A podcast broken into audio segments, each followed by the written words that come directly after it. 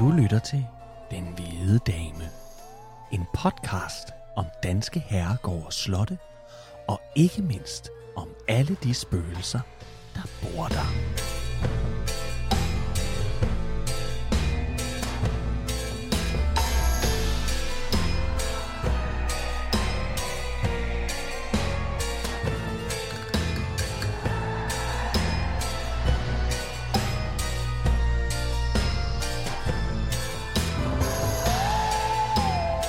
Velkommen til Den Hvide Dame, afsnit 21. Hvis du lige nu godt kunne bruge lidt Danmarks historie i smukke omgivelser, kun afbrudt af et par hvide damer og lidt helvedeshunde, så skal du bare blive præcis, hvor du er. Mit navn er Trine Gadeberg, og overfor mig sidder Kasper Lefebvre. Bonjour. Lefebvre, det, det, det lyder sådan lidt fransk, er det det, Kasper? Lidt fransk, ja, det er meget fransk. Lefebvre. Lefebvre. Mm-hmm. Men oui, ja, det er det. Det er fransk. Det Ja. er, øh, jeg har franske aner øh, tilbage i tiden. Det kommer vi måske endda lidt ind på i dag. Mm. Så har jeg ikke afsløret for meget. Men Det- jo, det gør vi rent faktisk. Det er i hvert fald mere fransk end Gadeberg. Ja, det er det faktisk. Ja. Det må man sige. Lefebvre. Ja. Vi har en anbefaling med, Kasper. Det har vi. Mm. Vi, har, øh, vi har set den nye sæson af... Eller det er vel svært at sige, at det er den nye sæson. Det er jo egentlig ikke en sæson 2, det er en selvstændig sæson. Men Mm. vi har før anbefalet The Haunting of Hill House yeah. på Netflix, og yeah. nu er, hvad skal man sige, opfølgeren eller toeren, eller det, det, det, er, to, det er standalone serie, men uh, The Haunting of Bly Manor. Ah, for pokker altså. Manor, hvor var den god. Ja, mander. Øh, det er en, øh, for det første, super uhyggelig serie. Øh, jeg har læst lidt ud på nettet. Onde tunger mener ikke, den er lige så uhyggelig som den første sæson. Nå. Det er jeg ikke enig i. Jeg synes, den er uhyggelig på en anden måde, men hvis man kun måler uhygge på sådan nogle jumpscares, jamen så, øh, ja, bevares. Så er det da ikke det. Men der er en stemning i den her. Ja, Og så er det, altså du græd jo som lille barn, da vi sluttede den. ja. Ja, så det er også en meget smuk historie, Ja. og det er en kærlighedshistorie. Mm. Øh, vi kan ikke sige nok godt om den, og, øh, og øh, det er bare et øh, must-see, så hvis I øh, tør, så øh, er det om, og øh, I skal selvfølgelig lige høre Den Hvide Dame færdig først. Ja, ja. Og så. Og så kan I sætte The Haunting of Bly Manor på øh, Netflix på. ja, Den, fordi den, jamen, den er fantastisk. den er vild. Men det er historien og spøgelseshistorien også øh, på dagens slot, som er Liselund Slot. Og Kasper, vi skal til det. Lad os kaste os ud i det. Velkommen til Liselund Slot.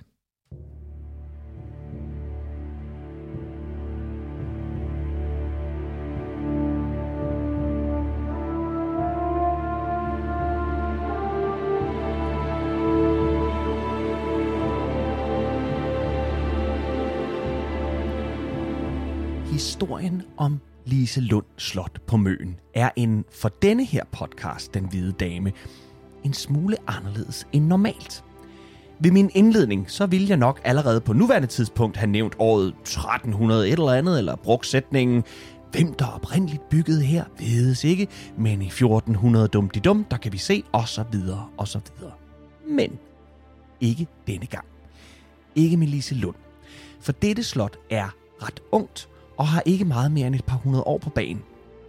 Og hvad vigtigere er, så starter vores historie slet ikke i Danmark. Den starter heller ikke med en eller anden tysk hertug, men derimod i Frankrig, en gang i 1600-tallet. Så tillad mig at tage jer med på en lille rejse, inden vi vender tilbage til Liselund Slot på Møn. Jeg lover, at vi nok skal gå på opdagelse på slottet, men for at forstå dets beboere og bygmester, så skal vi altså lige pakke kufferten og som sagt besøge Frankrig. Det Bosch de la Calmette-familien må i nattens mulm og mørke forlade deres godser i Nordfrankrig. De er nemlig på flugt. Deres liv er decideret i fare, og selvom de er adelige, så spiller det ikke nogen rolle i den forbrydelse, som de er en del af. De har nemlig syndet mod paven og den katolske kirke, og dermed også mod Frankrigs ubestridte konge, solkongen Ludvig den 14. Og med ham, ja, så har man også syndet mod Gud den Almægtige himself. Nu spekulerer du sikkert over, hvor i deres synd bestod, og det er ganske simpelt. De og mange andre som dem i Frankrig var nemlig hygenotter. Hygenotterne var en gren af protestantismen, eller som de selv kaldte sig, reformé, den reformerede kirke. Efter at Luther løsrev sig fra den katolske kirke i 1521, var de nye tanker begyndt at sprede sig over Europa. Som en pest, hvis du spurgte paven, eller som et frisk vindpust, hvis du spurgte reformisterne. I første omgang forsøgte ygenotterne med hjælp fra teologen og humanisten Jacques Lefebvre Ui. at... Jacques Lefebvre? Ja. Mary? Jamen, altså, jeg, kan ikke, det, jeg tror ikke, det er familie. Han hedder Han hedder Lefebvre. Lefebvre er meget almindelig i Frankrig. Mm. Det er ligesom Hansen og Jensen. Ja. Ja. Men, men, men øh, vi kan godt lege. Vi godt... Nej, det kan vi ikke.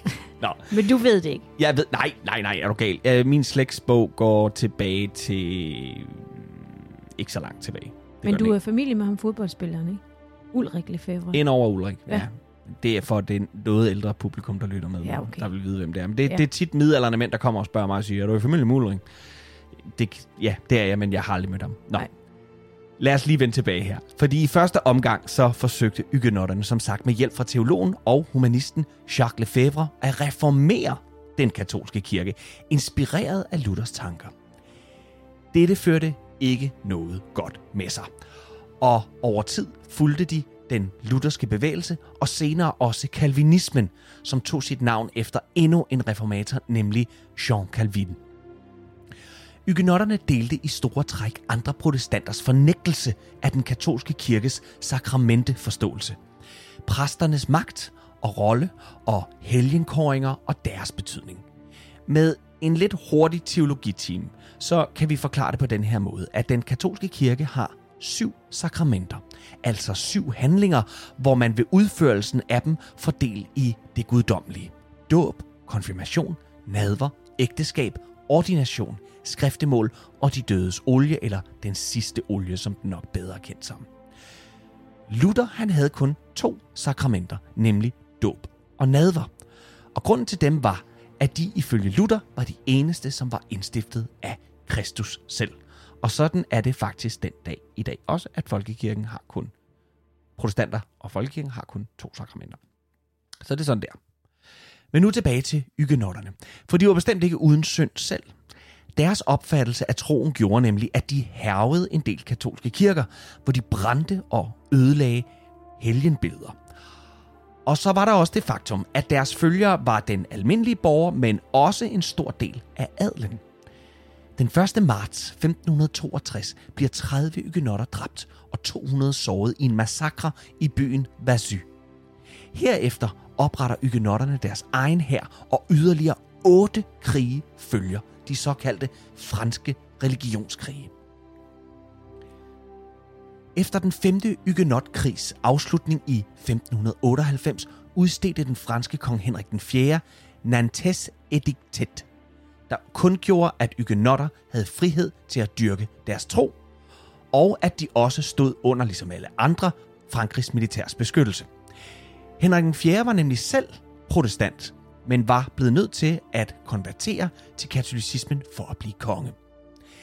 I 1626 ophæver Ludvig den 13. den militære beskyttelse, og under Ludvig den 14., altså solkongen, forsøgte denne at tvinge ygenotterne til at konvertere, og indsatte militæret flere steder i landet for at genere og provokere dem mest muligt. Oven i den handling, som havde til formål at besværliggøre livet for protestanterne, så tilbagetrak Ludvig den 14. i 1685 Nantes Ediktat og indførte i stedet Fontainebleau Ediktat, som erklærede protestantismen for endegyldig ulovlig i Frankrig. Dette medførte, som håbet, en gigantisk udvandring af ygenotter fra Frankrig. Op mod en halv million flygtede til lande, hvor religionsfrihed fandtes. De flygtede til England, Holland, Schweiz og også Danmark, og særligt Fredericia i Jylland, som på det tidspunkt var en fristad, hvor også mange af Europas forfulgte jøder var søgt hen. Når man i dag støder på for eksempel efternavnene Delaurent, Dupont, Honoré, Lefebvre og Villum, så er det med allerstørste sandsynlighed efterkommere af de flygtede ygenotter, og hvor jeres undertegnet lige nu også er en af dem. Altså en ygenot. Jeg er en lille ygenot way back. Ej, det lyder, det lyder faktisk lidt sådan som en lille alf ygenot. Altså sådan lidt... Som noget fra Ja. Ringenes Herre eller sådan noget. Altså, det er jo noget, det er jo noget katolikkerne kaldte dem. De er jo bare protestanter. Mm. Mm. Men de bliver kaldt hygenotter. Mm. Og det er bare protestanter, bare protestanter. Men altså, det, det er, hvad det er. Men, øh, men ja, der, øh, der stammer jeg fra, og, øh, og det er lidt, det er sådan lidt mere reglen end undtagelsen, at når man, når man støder på danskere med franske efternavne, så øh, kan man næsten være sikker på, at det forholder sig på den måde, man er kommet hertil Mm. tidernes morgen, i forbindelse med de her øh, uddrivelser af Mm. hygenotterne af Frankrig. Så du er et udstrevet folk, Kasper. Jeg er et øh, fordrevet folk. Mm. Ja. Kan du mærke det? Ja, det kan jeg. Det kan jeg øh, også, øh, også øh, uden for podcasten. Absolut. Ja. Nå, nu skal vi tilbage til historien. Men vores historie startede jo som sagt en sen nat, hvor den adelige Huguenot-familie de Bosch de la Calmette flygtede fra deres godser i Nordfrankrig. Deres flugt bringer dem til Holland, hvor familien senere slår sig ned i Maastricht. Her bliver Charles François de Bosch de la Calmette født i 1710. Som ung mand drager han til Schweiz sammen med hustruen Antoinette Elisabeth de Godin. Han gør karriere som diplomat og gesandt og bliver særdeles dygtig især inden for handel. De flytter dog snart til Lissabon, som led i Charles' arbejde, hvor Antoinette føder deres to sønner, Charles Louis og Pierre Antoine. Og vores historie kunne meget vel være endt her i Portugal. For skæbnen ville, at den lille familie under deres ophold oplevede et af de værste jordskæl i landets historie, og blev kun ved et mirakel reddet ud af deres sammenstyrtede hus sammen med børnenes guvernante og familiens skrigende husabe. Virkelig. Altså, for, for, Som for real en rigtig abe, de havde, der sad og skreg derinde. Der er faktisk også en anden udlægning af historien, nemlig at det er guvernanten, der redder børnene ud af murbrokkerne. De er alene hjemme med hende, og så det er der jordskælvet rammer. Så det er Mm. mm. faktisk er hende, der hiver børnene ud af, af, af murbrokkerne. Men det havde været, var ret voldsomt. Okay. Kort tid efter jordskælvet i 1759 tog Calmette-familien til København, hvor Charles som hollandsk gesandt tog fat på arbejdet med handel imellem Schweiz, Nederlandene og Danmark. Men glæden blev kort, for allerede samme år døde Antoinette, og Charles var nu alene med sine to små drenge. I 1761 flytter Charles og drengene ind i Lille Strandstræde 20 i Indre København. Gården, som det dengang blev kaldt, købte Charles af enken til Olfert Fass Fischer, den danske søofficer og direktør for Asiatisk Kompani, og far til den senere store danske søhelt, Olfert Fischer, som jo forsvarede Danmark under slaget på Reden i 1801. Boligens første sal herinde på Lille Strandstræde øh, nummer 20, den blev faktisk solgt sidste år, Trine. Mm. Den er Sidste på, år. sidste år, i 2019. I april 2019 blev den solgt. Øh, den er på 284 kvadratmeter. Og jeg skal lige sige for de lyttere, at der ikke er øh, bevendt i København. Øh, det er midt i det hele. Inde Midt- midt i København. Ja. Inden midt i det, den smukke gamle del af København. Ja. Er det Hvad- en, en lejlighed på 284, Det eller er det en hel er bare første første salen. Altså, Charles han ejede jo gården, det vil Okay. sige komplekset. Okay. Så, øh, hvad tror du, den blev solgt for sidste år? En lejlighed på 284 kvadratmeter. Midt inde i København. For, hele første sal. 11 millioner. Højere. Ja, højere. ja, Øh, 14 millioner. højere. Ej, stop. 25 millioner kroner. What? 25 millioner Det er så åndssvagt. for en lejlighed? Jamen slap af. Eller Hold du nu siger op. første sag, så det er mere end bare en lejlighed. Det må være flere lejligheder så. Eller er det bare en? Det er en lejlighed. Vi kan, man kan stadig gå ind og se opstillingen af den. Hvis man øh, googler Wow. øh, Lille Strandstræde 20, så øh, finder man øh, lejligheden derinde. Og det er greb i lommen. 25 Det er greb i lommen, dog. Mm. Der er fundet til de penge. Nå. I 1777 købte Charles Marienborg på Møn af godsejer Magnus Beringskjold, som også kunne føje disse titler til sit CV. Spion i Rusland for Danmark imod den russiske zar Peter den 3. og en af folkene bag sammensværgelsen, der fældede Struense. Sidstnævnte, det var nok mest fordi Struense ikke ville godkende Beringskjolds besiddelse af Marienborg, fordi han ganske simpelt ikke havde penge. Han havde ikke betalt for den. Men intet fremskynder et huskøb som en offentlig henrettelse. Ej, det passer da ikke. Det er rigtigt. Jeg, jeg, jeg forelskede mig en lille bit smule i Magnus Beringskjold. Jeg kan anbefale at gå ind og læse mere om ham, fordi øh, han er han er simpelthen vild. Der ligger en øh, der ligger en, øh, en hel serie, en hel film om ham. Han er, han er simpelthen for vild. Han bliver landsforvist og alle mulige andre ting. Øhm, ja, han var med i den kreds af folk, der fik øh, fældet Struense for hans øh, forhold til kongens øh, kone. Øh, og, øh, men det var ikke særlig meget, han havde med det at gøre. Men han sørgede for selv at plante den historie ret kraftigt. Og specielt blandt øh, kongefamilien. Så meget så, at enkedronning øh, Juliane Marie, hun skulle efter sine have sagt, at de havde Gud og Beringskjold at takke for den så vel fuldendte lykkelige dag. Og den så vel fuldendte lykkelige dag, hun henviser til, det var den dag, at Strunse fik kappet hovedet af. Og blev hugget i flere dele, hvis nok også, ikke? Jo, han kom vist på julesteg. Han kom på julestegen. Så, ja. Men øhm, det, er, det er altså ham, han køber den af. Men vi kommer jo altså fra Charles, som køber godset, og som han så omdøbte til Kalmettenborg. Her boede han sammen med sønnerne meget af tiden, når de ikke var i København. Sønnerne gjorde Charles en stor dyd ud af skulle blive danske. Han banede vejen for dem til at gøre karriere som embedsmænd for Danmark, og senere så sørgede han også for, at de blev optaget i den danske adel. Den ældste af sønnerne, Louis, med kælenavnet Le Petit Calmijon, døde dagen før Karl Mettenborg skulle have besøg af Frederik den 6. Og i 1781 arver den yngste af sønnerne, Antoine, hele formuen med tilhørende godser, da faren dør. Du sagde godser, Godser, ja, så der var flere. Ja, der var, øh, øh, der var, han havde nogle, øh, jeg tror der var, jeg tror der har været noget tilbage i Frankrig også, mm. som måske efterhånden, jeg ved det ikke, men der er gå så. Mm. Antoine var militæruddannet og ritmester ved Livgarden. Men han var også blevet undervist i kunst og kultur, og var således også selv en ganske habil amatørtegner og maler, hvis værker stadig kan ses på Lise Lund, blandt andet et billede af hans. Han var nemlig gift med datter af en rig svejsisk finansmand, Lisa Iselin. De var stormende forelsket, og et af Antoines portrætter, som jeg lige før nævnte, er altså af hans elskede Lisa. Og det øh, kan man se. Øh, og jeg skal nok også sørge for, at der kommer et billede op af det. Sammen rejste de rundt i Europa og sugede til sig af kunst og skønhed i alle afskygninger. Og særligt haver var deres store passion. Og det var det, fordi vi nu er på vej ind i romantikkens periode. Og oplysningstiden, den ligger ligesom bag dem med filosoferne og den slags ting. Øh, nu ser man livet som en gave. Det skal nydes med alt, hvad der er godt, og det, og det er bedst at gøre med en, man elsker i den fantastiske natur, som for dem var en fantasifuld legeplads, og det er det også for hele romantikken. Naturen spiller en kæmpe stor rolle i det. Man bruger den øh, som Guds skaberværk, og det, det hele er meget sådan smukt. Mm. I 1784 bliver Antoine amtmand på Møn, og senere får han Falster med. Kort tid herefter køber han den nordlige del af Klinteskoven med Søndermark Gård.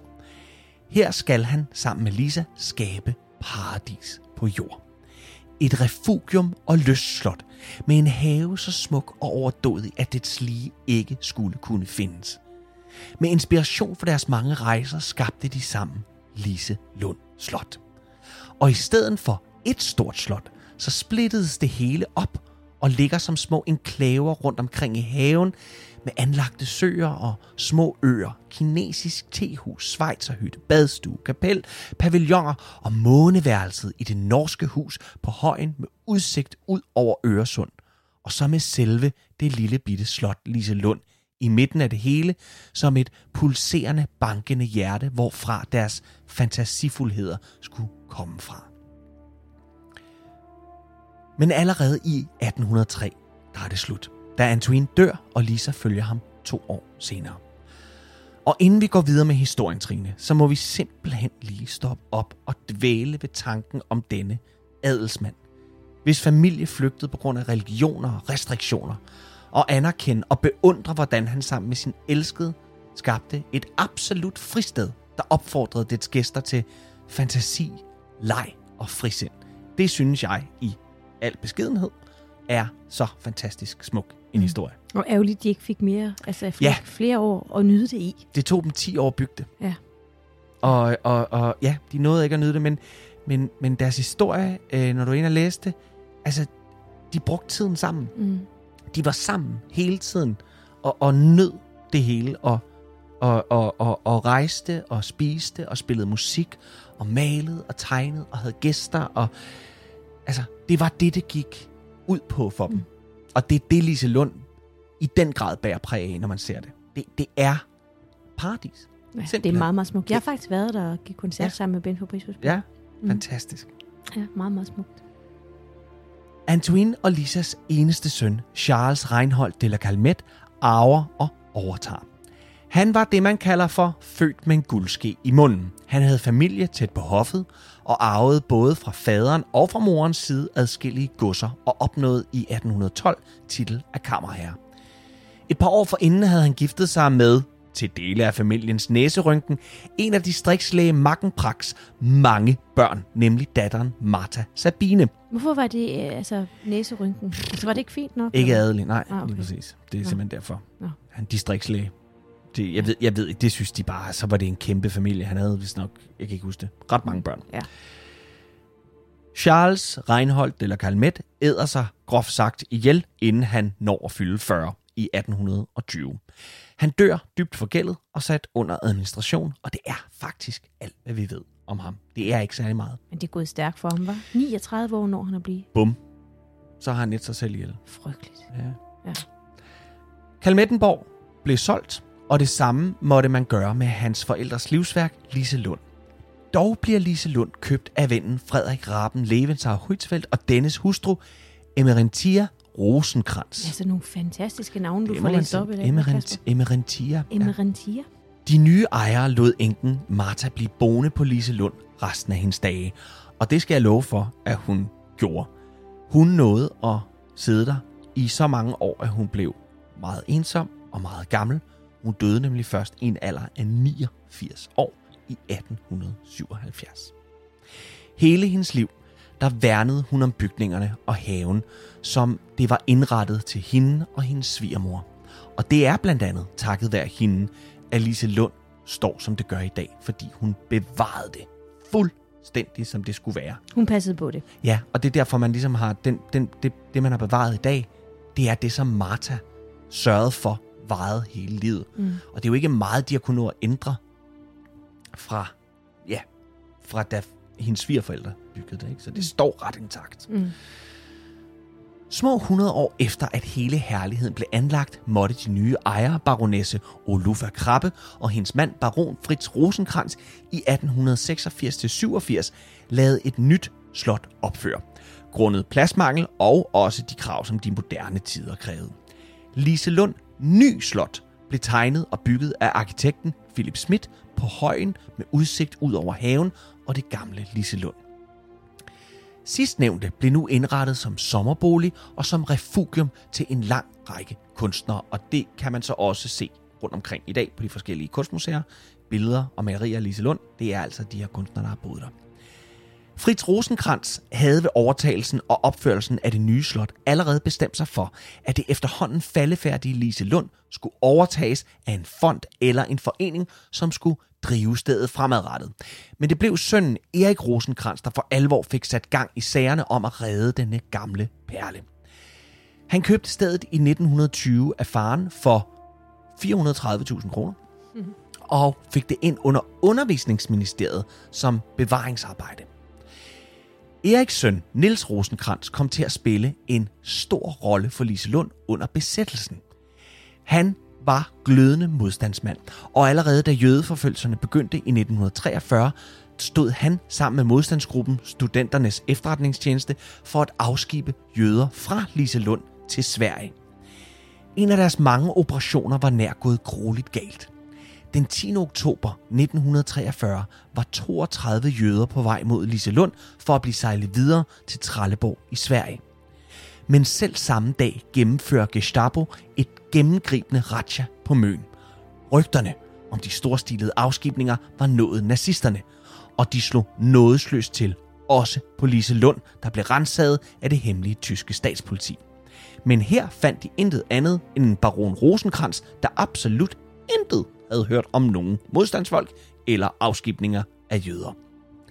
De danske modstandsfolks efterretning var nemlig hurtig, og de 32 jøder var heldigvis nået at blive stoppet inden Mønsbroen og bragt i sikkerhed i lokalområdet, før de blev sejlet til Trelleborg i Sverige. Da Danmark blev befriet i 1945 og hele landet festede, drev krigens redsler bogstaveligt talt i land i Klintholm Havn på Møn. En flodpram, styret af en enlig tysk officer, kom sejlende ind imod havnen. Modstandsfolkene sprang ned i båden til nazisten og spurgte, hvad han lavede der, og ikke mindst, hvad han havde i lasten. Det ville nazisten ikke svare på, andet end at han skulle bringe lasten videre. Han blev tilbageholdt af modstandsfolkene, som åbnede lasten, og dernede, der fandt de over 300 korsetfanger fra Stutthof-lejren, og det afbrød ligesom den lykkelige dag på Møn, og alle beboere, Trine, alle beboere, de smed, hvad de havde i hænderne. Du skal tænke på, at de er i gang med at feste. Ja. De er forbandet over slut. Ja. Og ind driver den her båd, og det her, det er måske endda, det er måske endda før man har hørt, eller ved præcis, hvad der er foregået, fordi koncentrationslejrene og, og præcis, hvad man gjorde ved jøderne, det er jo først noget, man finder ud af ved krigens afslutning. Mm. Der har været rygter. Der har været rygter om, at man men, men der er ingen, der ved, hvad der er foregået. Så hernede på Møn, der får de her mennesker syn for sagen for første gang. Som nogle af de første. Men folk smed som sagt, hvad de havde i hænderne. Øh, modstandsfonden, de ledede og fordelte arbejdet, men, men, men det var sådan, at bageren hentede alt, hvad han havde af brød, og, og, og, og gav dem mad. Og man fik samlet tøj og tæpper og alting ind, og fik givet dem mad og drikke, og, og, og indlogeret dem på de steder, hvor man havde plads. Der var blandt andet sådan et, et strandhotel dernede, hvor at øh, SS havde holdt til, og det blev ganske fint så nu brugt til at huse de her mange, mange øh, er jo mange. det har været mange korsetfanger. Altså, det har jo ikke kun været jøder, det har været alle mulige. Politiske modstandere, mm. cigøjner, ja, cigøjner, homoseksuelle, whatever. Alt mm. muligt, hvad nazister ikke kunne lide, de proppede i koncentrationslejre. Det er en vanvittig god historie, var det? Det er en man lave en film sindssygt god historie. Jeg, Mm. mm. jeg var også sådan lidt, og da jeg læste om den, der, der, den bliver også omtalt som en glemt historie fra, Mm. mm. fra krigen. Mm. Mm. Øh, eller et glemt stykke Danmarks historie. Tænk sig, at den her lille by, hele havnen og alle folk i, de, de, de smider simpelthen, hvad de har i hænderne. De forstår i det øjeblik, at det her, det, det, det er vi nødt til at hjælpe til med. Og inklusiv, for at blive på Liselund, også øh, rosenkranserne øh, på Liselund, var, var med og hjalp til og Ja. gjorde alt, hvad de kunne, fordi han jo selv var øh, modstandsmand. Det kunne være interessant, om der er nogle af de her lyttere, vi har, der måske kender nogen, der har oplevet Det kunne være. den her. Øh, der findes øh, fantastiske artikler inde, og der findes en fantastisk øh, lydoptagelse af en øh, havnearbejder, en øh, fisker, undskyld, øh, fra, fra havnen, der fortæller om, om, om oplevelserne, og, og, og han er stadig mærket af det. Altså, han har aldrig set noget lignende. Han, er bare, han kalder dem levende døde. Mm. En meget vild historie. Nå. Erik Rosenkrantz selv, han overtager Liselund Ny Slot øh, efter faren i 1956, og han får det gamle Liselund ind under Nationalmuseet, som så fik tilbageført hele parken plus husene til Fordums storhed og skønhed. Erik Rosenkrantz selv, han levede faktisk helt frem til 2005, hvor han døde 91 år Ui. gammel. Ja. Men med så forholdsvis en udramatisk historie, hvis man altså lige ser bort fra besættelsen, og kun små 200 år på banen, så kan der vel kun ånd fred og ro på Liselund. Der kan vel næppe være den store åndelige og overnaturlige aktivitet. Kan der vel? Vi skal i hvert fald nu høre om spøgelserne på Liselund Slot.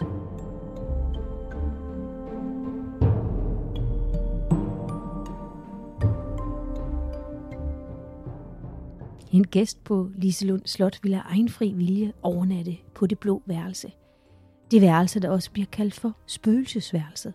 Og det er ikke uden grund, fordi mange havde gennem tiden oplevet ting, som de ikke kunne forklare, når de havde overnattet på Marta de la Calmets gamle værelse. Mange havde gennem tiden oplevet natlig renderi fra den hinsides verden. De mærkede en pludselig kulde, nogen der sådan pustede en i nakken, og nogen, der forsøgte at hive dynen af dem, der sover inde på det blå værelse. Den gæst, jeg nu skal fortælle om, var, øh, var meget, meget glad for at fotografere. Og han var meget opsat på at møde et spøgelse, netop fordi han ville så gerne fotografere et spøgelse. God idé. Han var sådan en type, der ikke var bange for noget som helst, og med den tro lagde han sig til at sove. Pludselig, midt på natten, satte han sig op i sengen. Havde han sovet? Han kiggede på uret. Jo, han havde sovet. Klokken var lidt over midnat, men hvad havde vækket ham? Der gik et par sekunder, så gik det op for ham, at hele hans værelse lyste op, som om han havde tændt alle lys.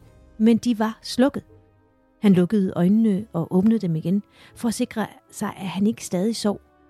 Men nej, hver gang han åbnede øjnene, blev han mere og mere klar over, hvor vågen han i grunden var. Men hvad i himlens navn var det for et underligt fænomen? Hvad var det, der fik værelset til at lyse op for sekundet efter at blive bælmørkt? Det skal jeg lige forstå. Så det er ikke, fordi lyset tænder. Nej, Det er bare, det er bare lyst i værelset. det bliver lyst, og så når han åbner øjnene, så er det lyst, og så lukker Okay. han, så er det mørkt. Så, altså man kan sige, ja, ja, når man er lukker øjnene, så er det mørkt. Ja. Men, men, men han har jo ikke tændt lys eller noget. Så det, det, er en, det er en for ham ukendt lyskilde, ja, så der lyser hele værelset op. Ja. Kæft for underligt. Det har Ja. vi aldrig stødt på før på den Nej. måde. Nå. Øh, og han tænkte også, hvad i himlens navn er det her for et underligt fænomen? Hvad var det, der fik værelset til at lyse op for sekundet efter at være bælmørkt? En mærkværdig væksten mellem fuldt oplyst og bælmørkt. Men mere nåede han ikke at tænke over det. Fordi en gennemtrængende, nådesløs og jamrende hylen kom fra en hund ude fra haven.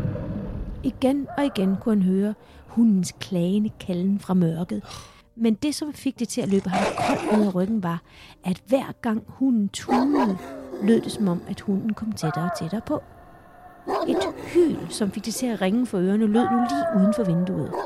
Han rejste sig modvilligt og gik over mod vinduet, hvor han trak gardinet til side, og så så han ned i haven, og ganske rigtigt, der stod en stor, sort hund, ganske få meter fra hans vindue.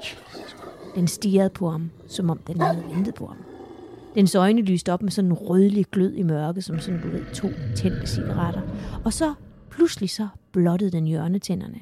Den snude dannede små rynker, og ørerne blev lagt tilbage i sådan en truende positur. Han trådte tilbage i redsel og mærkede nu en kold vind i nakken. Han vendte sig om og nåede lige at se konturerne af en skikkelse, som forsvandt lige så hurtigt, som han havde vendt sig. Til gengæld meldte det sig nu en ny lyd. Lette trin, efterfulgt af sådan en slæbende lyd, der mest lød af alt som sådan en gammel silkekjole, der fejrer hen over gulvet. Det har vi altså hørt før Ja, det må med man de her gamle silkekjoler. Han sprang over i sengen igen og forsøgte nu at, at samle sig og måske vågne rigtigt, for han måtte jo sove. Han måtte være midt i et mareridt. Han åbnede øjnene igen, og nu så han en kvinde stå over ved vinduet. En gennemsigtig, tåget og alligevel glasklar kvinde. Hun vendte sig om, og nu så han til sin redsel, at hun intet ansigt havde. Men med alt, hvad der var ham kært, var han ikke i tvivl om, at hun kiggede direkte på ham. Prøv lige at forklare mig, hvorfor de der mennesker aldrig bare flygter fra de der situationer. jeg kan slet ikke forstå det. Du, jamen Kasper, du lå under sengen her, tror du ikke det? Under sengen. Nej, du var gået. Jamen, jeg var fløjet ud. Hvor er det vildt, hun ikke har noget ansigt. mm. Det har vi aldrig prøvet før heller. Nej. Det er også nyt. Eller vi har i hvert fald ikke fået det beskrevet før, men... Og så Men- kommer jeg til at tænke på den serie, vi anbefalede Ja, i ja, starten, det er uden at vi skal Nej, spoile nej, noget. spoiler Men øh, Oh, ja. Nå, men han lukkede øjnene og, og sagde til sig selv, vågn op, vågn op, vågn op, for pokker. Han åbnede øjnene igen, og nu stod hun over hjørnet. Hver gang han åbnede og lukkede sine øjne, havde hun flyttet sig rundt i værelset, ledsaget af den her knoren fra hunden, og hylen, der tog til i styrke og arisk. Jesus Christ, hvor er det uhyggeligt, mand. Åbne, lukke, åbne, lukke. Som en uhyggelig brik i et ondt spil, så rykkede hun sig rundt i værelset, men altid med det ansigtløse hoved vendt mod ham. Og det varede ikke længe, før hendes skikkelse stod ved fodenden af hans seng. Hvad ved du? skreg han. Og som svar fik han et ryg i sin dyne, efterfulgt af et mere og et mere, og til sidst et kraftigt ryg, som rev dynen af ham, og den ansigtsløse kvinde stod bøjet ind over ham. Nej, nej, nej, nej, nej. En svag rallen undslap hendes usynlige læber. Med et brøl fra det dybeste af hans indre sprang han ud af sengen og løb over mod hovedhuset for at få fat i en af hans kammerater, som også sov på stedet. Han fik ham banket op, og i usammenhængende gloser fik han forklaret vennen, at enten var han ved at blive sindssyg, eller også stod der et frådende uhyre ude for hans vindue, og en kvinde uden ansigt havde lige hævet dynen af ham. Da de kom over til værelset, var der mørkt, og der var selvfølgelig heller ingen kvinde, og der var heller ikke nogen hund. Nej, det er klart. Vennen gik tilbage, og den unge mand var nu alene på værelset igen. Han lagde sig i sengen og skulle lige til at slukke lyset, da hans hjerte sank, og en knude i maven begyndte at vokse. I hans vindue. I vinduet så han en masse ansigter, der blev trykket mod ruden ind til værelset. Fuck off, hvor er det klamt. Deres munde bevægede sig uden lyd, som sådan du ved, Kasper, som fisk på land. Når du lige har trukket en fisk op, ikke, så bevæger den Ja. munden. Når ansigterne forsvandt, kom nye til. Alle stirrede de med døde, opspilede øjne på ham, imens deres ordløse mund åbnede sig og lukkede sig. Et hyl flængede natten, og hundens tulen tog til igen. Den hylede, og den gøde og snærede bag de døde ansigter, og som et stod hun der igen. Kvinden. Over hjørnet, hvorfra hun nu bevægede sig hen mod sengen. Hun hverken gik eller svævede, men rykkede sig i sådan nogle små hisbevægelser hen mod ham, med hendes ansigtsløse blik rettet mod ham. Han skreg, han skreg, han græd som et lille barn, og så var det slut. Alt forstummet og var som før. Næste morgen fandt vennen ham på værelset, men ikke i sengen. Han fandt ham siddende og sovende på en stol midt i rummet, og adspurgt havde han ingen erindring om, at han havde sat sig der for at sove. Men det var med sikkerhed sidste gang, han sov på Marta de la Calmets gamle værelse. Det var med sikkerhed sidste gang, han sov på spøgelsesværelset på Liselund Slot. Christ, en historie. Yeah! Trine, det er hands down en af de bedste historier, vi har haft i, i det her. Ja, altså, den er voldsom. det er jo helt vildt. Altså, det er jo bare sådan, det er jo sådan, det er jo sådan en spøgelses lavkage. Mm. Det er helvedes Det er en film, det her. Altså, det vil, altså, vi ville sidde oppe i loftet, hvis vi hørte om Jamen, det her i en film, jamen, så det. Jamen, og så de der ansigter ja. i vinduet, der glor op. Altså, det er jo helt sindssygt. Ja, Ja. det er det. Fik han et billede af det der spøgelse Ja, det gjorde han faktisk. Det Gjorde han det? Ja, ja. Gud, nå. Man kan faktisk ikke finde det i dag, men der, er- der, der er forlydende om, at nogen har set det. Altså, det blev fremkaldt. Det er mange, mange, mange år siden, så det kom på sådan en, hvad hedder sådan en plade nærmest. Nå, okay, så vi er sådan tilbage i sådan Ja. noget start, øh, Ja. slut 1800-tal, start 1900-tal, tror med sådan en, eks- øh, sådan en pff, Ja. pluff. Men en præst, der også overnattede i det blå værelse, mødte ligeledes den her ansigtsløse grå dame i silkekjolen. Hun stod for fodenden af præstens seng og begyndte at trække dynen af ham. Men præsten, som i øvrigt hed Wilhelm Birkedal, han vågnede op, og så råbte han til hende, I Jesu navn, gå væk, hvis du er en fredløs ånd. Og det kunne spøgelset altså ikke modsætte sig, og præsten fik lov til at sove i fred. Man mener altså, at det er Martha de la Calamets genfærd. Man, man er ikke helt sikker, men man mener det er hendes genfærd, der forstyrrer folk, der overnatter i det blå værelse. Hun blev enke i en ung alder, og selvom slottet blev solgt, fik hun altså lov til at blive der til sin død, som du også øh, fortalte, øh, Kasper. Det, der var sådan lidt pudsigt med Mm. Martha Calmet. Siger jeg det rigtigt? Calmet. Det er dig, der har franske aner. Det la Calmet. De la Calmet. Sikkert ikke. Altså, der skal nok sidde en, en franskmand derude lige nu og bløde ud af ørerne. øh, men altså, Men det, der var pudsigt, Kasper, Ja. det var, at alt omkring hende skulle ja. være hvidt. Nå. Hun elskede hvidt. Det var, hendes, det var, det var yndlingsfarven. Og, og det var ikke kun bare sådan kjoler og ting, hun havde i vinduerne og, og møbler og sådan noget. Nå. Nej, hun omringede sig med hvide duer, hvide høns, hvide kalkuner, hvide påfugle. nej, hvor sjovt. Og ved du hvad? Så havde... Hvide påfugle. Findes det? Ja, det gør de. Men det, der var mærkeligt, det var, at hun havde en rå, altså et dårdyr, eller hvad fisen kalder man det, sådan, som, som fulgte hende overalt, som om, at altså, det var hendes hund. Altså, den gik Sådan bare med slags snehvide-agtig. Ja, gik med hende. Gud, hvor mærkeligt. Hun var lidt småskør. Det ved jeg ikke, men det var i hvert fald. Men er det ikke underligt, Trine, at det er hende? Altså, hvis det er hende. Altså, der er intet i hendes historie. Hun har ikke, nogen, hun har ikke været en bondeplager. Hun har ikke været noget som Nej. helst. Hun har været et øh, relativt kort liv med ham der, øh, øh, Charles øh, Hvad æder sig ihjel? øh, Reinholdt, ikke? Mm. Så der er ikke rigtig noget, der indikerer end hun var ensom, tror jeg. Mm. Og måske lidt småskør af at leve dernede i, i haven, ikke? Men, men det er jo en Men Der altså, må- man kan ved jo heller ikke, om det er hende, Nej, nej, Kasper. det gør man ikke. Og der Nej. kan jo være sket meget på det sted, som vi ikke Ja. kender noget til. Men Ja. hold nu op, hvor var det en vild historie. Det Jeg er, være, helt, hun- jeg er helt hun op og stød over det. Det kan være, hun kedede sig. Det kan være. Dyr er i øvrigt et tema, der går igen blandt genfærd og spørgerierne på Liselund. Udover den glupske hund med, med, det, med her, det her voldsomme hylen og de Mm. rødglødende øjne, som altid indikerer, at nu sker der altså ting og sager på slottet. Altså nu kommer der nogle spørgerier. Mm. Så er der også en anden sort hund, og der, tror jeg. Altså det har været lidt, det har været lidt svært at sige, Okay. om det, om det er den ene eller den anden, fordi Ja. når, man siger nemlig, at der er en dødshund. Savnet fortæller, at hvis man møder den her hund, så dør man enten selv, eller også er der en fra ens nærmeste, der dør. Oh, nej.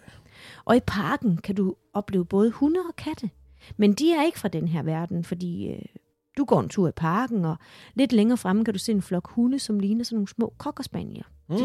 De tumler rundt og leger, og, og du er altså ikke alene om at notere, at de er der, for din hund lægger også mærke til dem. Altså du ved selv, hvordan hunden lige siger, ui, der var en hund derovre. Ja. Og de er meget opmærksomme på, på de her kokkerspanier. Og så kommer du tættere og tættere på, og så bemærker du, at de ikke giver nogen lyd fra sig. Altså, ingen lyd. De leger bare uden at gø, eller du ved, Ja, ja. hunde har jo altid med lige at gæffe og gø og lige snuse og sige Det lyder som en anden. Men jeg forstår. Det var en god hund, du lavede. Og selvom du fastholder blikket på dem, så viskes de ud for øjnene af dig. Bum, så er de væk. Nej. Det har vi også hørt før, med Ja. ja. det med dyr, der bliver fisket ud. Ja. Nå. Altså, jeg vil jo lige sige øh, til lytterne, at øh, mens vi optager, så øh, har vi jo altså her i studiet podcasthundene, Mm. Billy og Viggo. Og det vil jo være nogen, der lige var... Nu kigger Viggo op, fordi jeg sagde hans navn. Det vil jo lige være nogen fra Marta. Fordi, de er kridhvide. Ja, Eller kridhvide og kridhvide. De har været en tur i skoven i dag, men normalt er de hvide. det er de. Men der er altså også øh, andre hunde øh, i parken. Mm. Folk oplever jo nemlig også øh, lyde fra hunde, der gisper. Nå. Øh, og de kan også øh, høre poter, som du ved. Øh, På jorden. Ja, på jorden. Ja. En tysk turist på stedet har fortalt, at han oplevede, at mens han sad og nød parken, og så kom der en hund og satte sig lige ved siden af ham. Bare sådan, du ved, for hyggens skyld, mm, så den bare og, mm. og gispede. Og så er der rigtig mange beretninger om en lille stribet kat. Den smyger sig op af dine ben og vil bare så gerne kløs i nakken. En sød, kærlig lille kat. Men det mærkelige ved den kat er, at det er en spøgelseskat. Den forsvinder nemlig også som duk for solen. Mm. Øh, ligesom den bliver visket ud. Ja, ja. En af de mere finurlige historier om den her kat var, da en svensk tegner sad i græsset på Lise Lund med en skitseblok og sad og tegnede. Katten kom og satte sig ved siden af ham, og tegneren lagde sin skitseblok på græsset og nussede katten. Og nu lå skitseblokken således, at solens stråler ramte blokken. Og tegneren opdagede til sin store forundring, at katten ikke satte nogen skygger på blokken. Er det ikke mærkeligt? Det er også godt øh, observeret, vil jeg sige. Det tror Mm. mm. jeg simpelthen ikke selv, jeg havde. Så Men han er jo selvfølgelig tegner, så det går man meget op i skygger. ja, ja, katten var der, men så var den der så Han alligevel ikke. skygge, nej. Nej, han kastede ingen skygge. Han var simpelthen så overrasket tegner. Øh, og da han kiggede op, så var katten væk. Bare sådan helt væk. Hmm. Øh, han kunne ikke se den nogen steder i parken. En tidligere beboer i, hvor Rosenkrantz sov på sit lille gavlværelse. Han husker også tydeligt, hvordan han en nat vågner øh, med ansigtet ind mod væggen. Og i det han vender sig om, så står der en lille mand på mindre end en meter og stiger på ham. Åh, oh, nej, det er vist. Han havde sådan noget gammeldags tøj på, og Ivar fortæller, at han mest af alt lignede sådan en lille alf. Han stod altså og stirrede. Men, nu skal du høre, Kasper. Mm. Han havde ingen øjne. Der var ingen øjne. Det var ikke noget med at bare være ansigtsløs. Det var bare sorte øjenhuler, som Ivar kiggede ind i. Simpelthen som om han havde fået gravet øjnene Ja. ud. Ad, hvor klamt. Ja. Iver gemte sig under dynen, og så sov han ikke mere den nat. Der er andre, der også fortæller om, om det her dværglignende væsen. Og historien går også her på, at han varsler død. Altså man mister et familiemedlem, hvis man møder ham. Der er heldigvis ikke så mange, der er stødt på ham, men til gengæld er der større chance for, at man møder en ganske harmløs hvid dame, som går rundt på slottet og tjekker, om alt er, som det skal være. Hun er iklædt sådan en tyrkis blå kjole, og blandt andet en direktør fra København, der var på ophold på Liselund, han, øh, han har oplevet hende. Han, øh, han gik ned i receptionen en sen aften efter sin frakke, og der stod så en kvinde i stuen og styrede på ham. Han beskrev hende som sådan meget fin og adelig, og netop med den her tyrkisblå kjole på. Og efter hun havde stirret lidt på ham, sagde hun godnat og gik igen. Lige ind gennem væggen. ja. Prøv at tænke, at hun stopper op og kigger på ham, og så siger hun, godnat. Ja, Og så, væk. og så ind igennem væggen. Ja. Som om hun tænker, nu skal du lige se her. Hvad Er, er du klar? Er du klar? Ja. Du kan lige se et trick. Da han senere fortalte historien, var folk, der kendte hende, ikke i tvivl om, hvem det var, han havde mødt. Det var nemlig den gamle bagnæse Olufa Krabbe. Mm.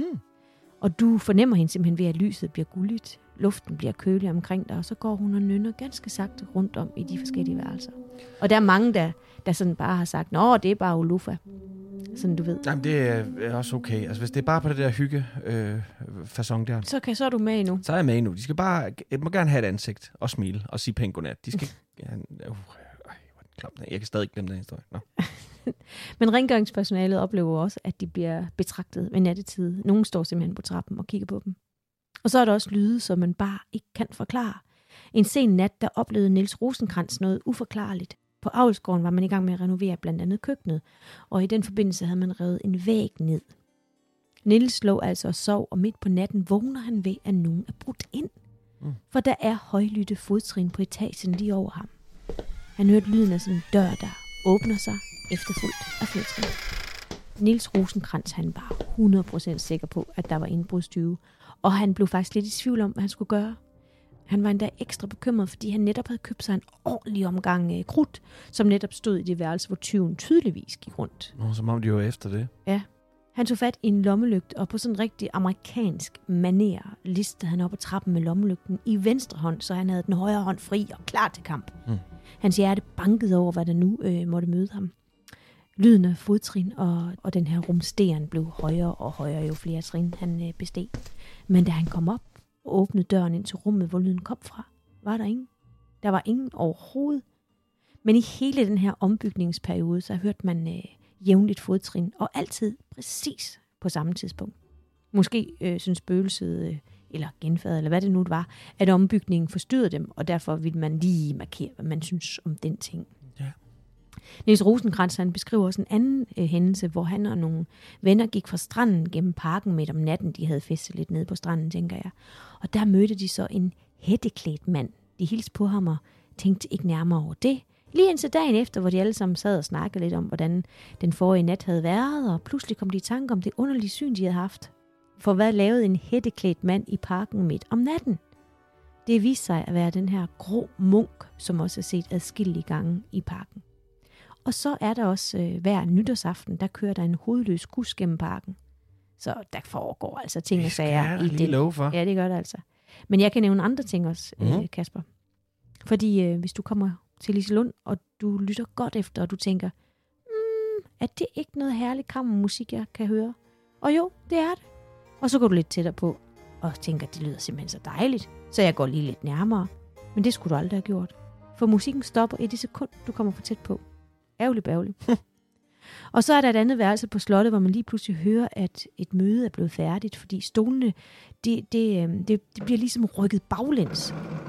Sådan, oh, når man rejser så hurtigt op. Ja, ja. Ja. Og der er ingen forlyden om, hvilket møde øh, det er, andet at det må have været et meget, meget vigtigt møde, eller at der er sket en eller anden dramatisk handling. Noget er i hvert fald blevet besluttet i en fart. Og ved du hvad, Kasper, min første tanke, der slog ned i mig, øh, mm. da jeg læste den her historie, og den står for egen regning. Ja. Det er, for jeg har ikke belæg for at sige det, Nej. jeg siger, men det kunne jo måske være et eller andet møde, der er sket i forbindelse med det her 2. verdenskrig, for der må have været meget hemmelighedskrammeri på... på oh, du tænker med modstandsfolk Ja, med modstandsfolkene og ja. et eller andet. Fordi ja. der er jo ikke som sådan sket noget andet dramatisk øh, i slottets historie, end det. Altså, det var jo farfuldt. Ja, nå, altså, ja, ja, altså lyden lyder af, at en masse mennesker afbryder et møde meget sådan, alle ja. stole kører ud ja. til siden af ja. ja. Man har, man har besluttet noget, som man må lave handling, og det gjorde man, og det var nu. Jamen, det kan være. Det kan være. Jeg, skal, jeg tør ikke sige det. Altså, jeg, jeg, jeg, vil tænke, at det var, jeg vil tænke, umiddelbart vil jeg tænke, at det var verdens dummeste sted at holde møder hvis man var modstandsfolk. Altså, det vil, jo, det vil, jo, det vil man jo, det vil de jo finde ud af. Jamen, det behøver jo ikke at være modstandsfolk, Kasper. Det kan dem, dem der på det her tidspunkt øh, er på slottet, som tager en beslutning om, skal vi gøre det, eller skal vi ikke gøre det. Det er også lige meget. Ja, ja. Jeg tænker Jamen, bare, ja. det var bare min første, det slog bare ned og tænkte, hmm, ja. det må være det. Men det, det er sikkert øh, en god øh, tanke. Ja, men der er også andre bygninger på Liselund, hvor der er spøgelsesaktivitet, fordi i det hus, som kaldes det norske hus, øh, som ligger placeret i noget natur, der minder om Norges bjergegn, mm. Øh, oprindeligt var underetagen en stor lejlighed, og en sjov lille detalje i gæsteværelset er, at vinduet er formet som en halvmåne. Det er måneværelset, ja. som jeg også nævnte. Ja. Og med sådan et gult glas, så hvis aftens fest havde været lidt hård ved en, øh, så kunne man sove ekstra længe, fordi det ville se ud som om, der var tusmørke stadigvæk. I det norske hus er der en mindetavle, Klinkekorset, til minde om en tidligere skovbetjent, der efter en voldsom vinter frøs ihjel. Han hørte nogle trætyve på træjagt, og dem ville han ud og jage, men han frøs altså ihjel i de her høje, høje snedriver. Han holder stadig vagt efter sine og kaldes for den grønne jæger. Et andet savn, der angår ham, er, at han kort tid efter han mistede sin kone, hørte øksehug i skoven, og han gik derfor ud for at finde ud af, hvad det dog var. Men øh, det var klintedronningen, der havde lokket ham ud i mørket. Øh, hun synes nemlig, at han skulle være hendes mand, nu han var blevet alene.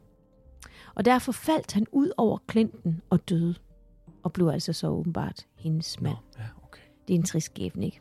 Ja. Men altså, han passer stadigvæk på stedet. Og så er der Schweizerhytten.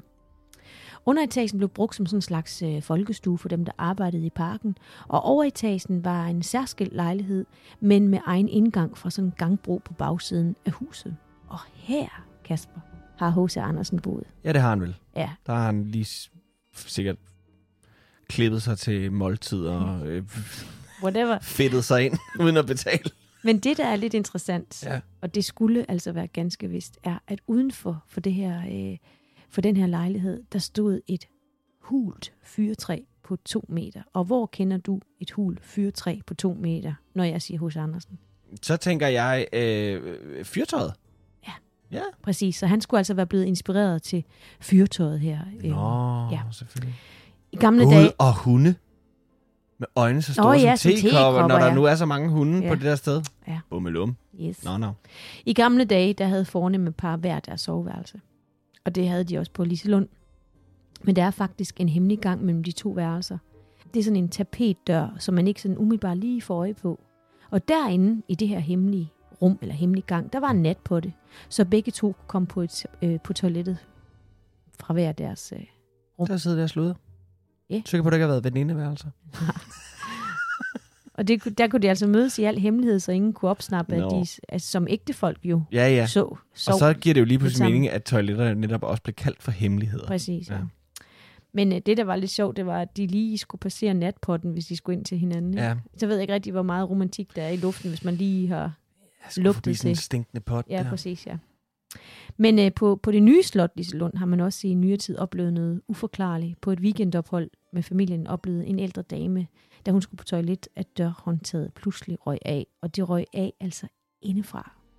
Så at hun, hun, hun måtte sidde der og vente på hjælp, indtil nogen hørte hendes råb. Det var, hvad jeg havde her, Kasper. Hold nu Hold der magle, magle. en Ja. omgang. Ja. Altså, Trine, det er jo helt vildt. Det, det, det er jo helt vildt, så mange historier, der er her. Ja. Alle de historier, de burde høre til på, hvad ved jeg, Dragsholm eller sådan noget. Det er så underligt det her, at du har for det første så mange forskellige historier. De er så godt beskrevet, og det foregår på et slot, der er så ungt, Mm. og ikke har nogen med al respekt, med al respekt, nogen nævneværdig stor historie. Mm. Men Det giver simpelthen ingen mening. Men altså, jeg vil sige, nu skal de andre slotte til at... Øh, de skal til at lægge sig i selen. Ja, Hvis de skal slå Lise Lund. ja, Hold nu op. Ja. Det var da helt vildt. Ja. Det må jeg godt nok sige. Inden vi øh, slutter helt af og snakker om, hvad vi skal øh, høre næste gang, så skal vi jo selvfølgelig lige huske at sige, at øh, Lise Lund Slot, det er åben for øh, offentligheden. Det er stadig under øh, Nationalmuseet. Så snakker vi altså om det gamle Liselund Slot. Øh, og øh, og der, kan man, øh, der kan man opleve forskellige aktiviteter. Man kan komme rundt og se det, og det skal man virkelig gøre. Og Liselund Ny Slot, det er så privat ejet, men det er altså muligt med overnatninger, bryllupper, konferencer og meget, meget mere. Mm. Og så skal vi sige, at vi jo øh, i optagende stund smed en øh, forspørgsel op på øh, Facebook, hvor vi har øh, spurgt alle jer øh, fantastiske lytter derude, øh, hvordan I ville forholde jer til, hvis vi nu skulle lave noget live. Fordi det er vi blevet spurgt om Ja. af nogle arrangører, om det var noget for os og den slags ting. Og øh, tusind tak, fordi I øh, har øh, responderet, og overvejende responderet enormt positivt. Det var helt fantastisk. Tusind tak for det. Øh, så jeg tror godt, at vi kan sige, at vi øh, På selvfølgelig lyttes ved, men, men i 2021, der tror jeg nok, vi ses Ja. ude i landet, øh, forskellige steder. Ja. Øh, det, Hvis vi kan få det op at stå. Det håber vi rigtig, rigtig meget. Men næste gang skal vi altså besøge idylliske Rugård Slot på Djursland, hvor nogle af landets mest uhyrlige dele af hekseprocesserne fandt sted under ledelse af Jørgen Arnfeldt. Men det er altså alt sammen næste gang. Og indtil da, så skal jeg bare sige tak til dig, Trine. Tak til dig, Kasper. Og til vi lyttes ved igen, så må I alle sammen derude have det uhyggeligt godt.